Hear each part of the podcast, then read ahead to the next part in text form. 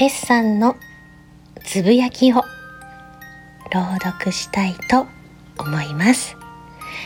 今日のつぶやきは体のサイン。体調を崩す。なんだかうまくいかない。知らない間に気づくと泣いてる。そんな時はだいたい心や体が悲鳴を上げている時。こんなことに負けてたまるか。ではなくて立ち止まって休もう。考え方を変えてみよう。のサイン。体調を崩す自分を責めるのではなく何かのサインと捉えよう。皆さんこんばんは。エミのゆっくりチャレンジラジオ。エミです。このチャンネルは私 HSP 気質を持ち生きていくことが下手でかなり心配性のエミが日々感じたこと起こった出来事などをつらつらと語りながらいつかは朗読や歌など誰かの癒しにつながるような作品を作っていきたいという夢に向かって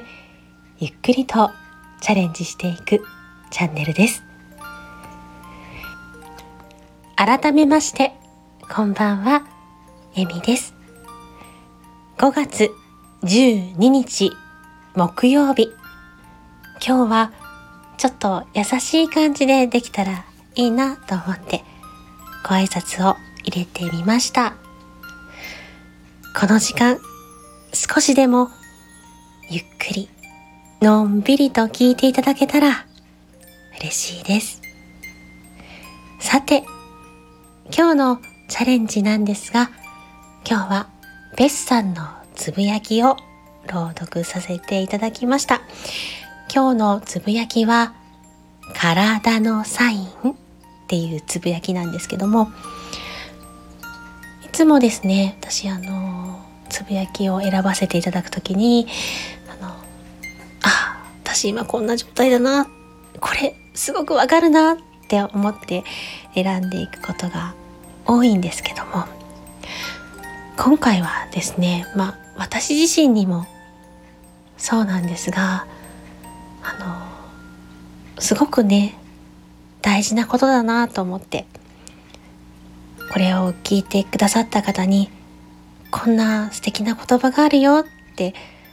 伝えたいなと思って選びました。なかなかね体調を崩すほどもう体に出てるのにそれでも頑張ろうってしてしまいがちじゃないですか。だからねそうじゃなくてちょっと休んだり考え方変えたりしてみようってすごく素敵なことだし大事なことだなって思ったんですよね。私の知ってる子もすっごい頑張り屋さんであのそういう状態に来てるのにそれでも頑張ろうってしてしまう子がたくさんいるんですよ 私の周りにも。で是非自分を大事にしてほしいって思うんだけどもなかなかね私自身もその自分のことになるとうまくできないから人のことは言えないんですけど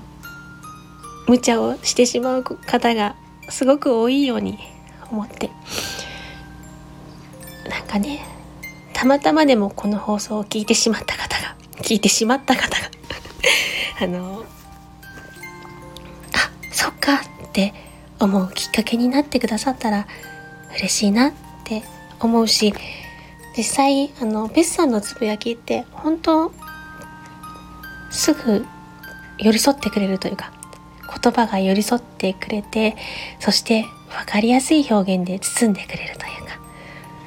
そういう本当お薬な気がするんですねなのでもしよかったら、あの、すごく癒されるので、一度聞きに行ってみてください。で、またね、あの、自分を、あ、ちょっと大切にしようかなって思うきっかけになってくださったら、すごく嬉しいです。はい。いつもまとまりのないお話ですみません。今日も最後まで聞ていただき、ありがとうございました。この放送が少しでも皆さんの笑顔につながれば、とても、とても嬉しいです。よろしければ、また聞きに来てくださいね。では、またね。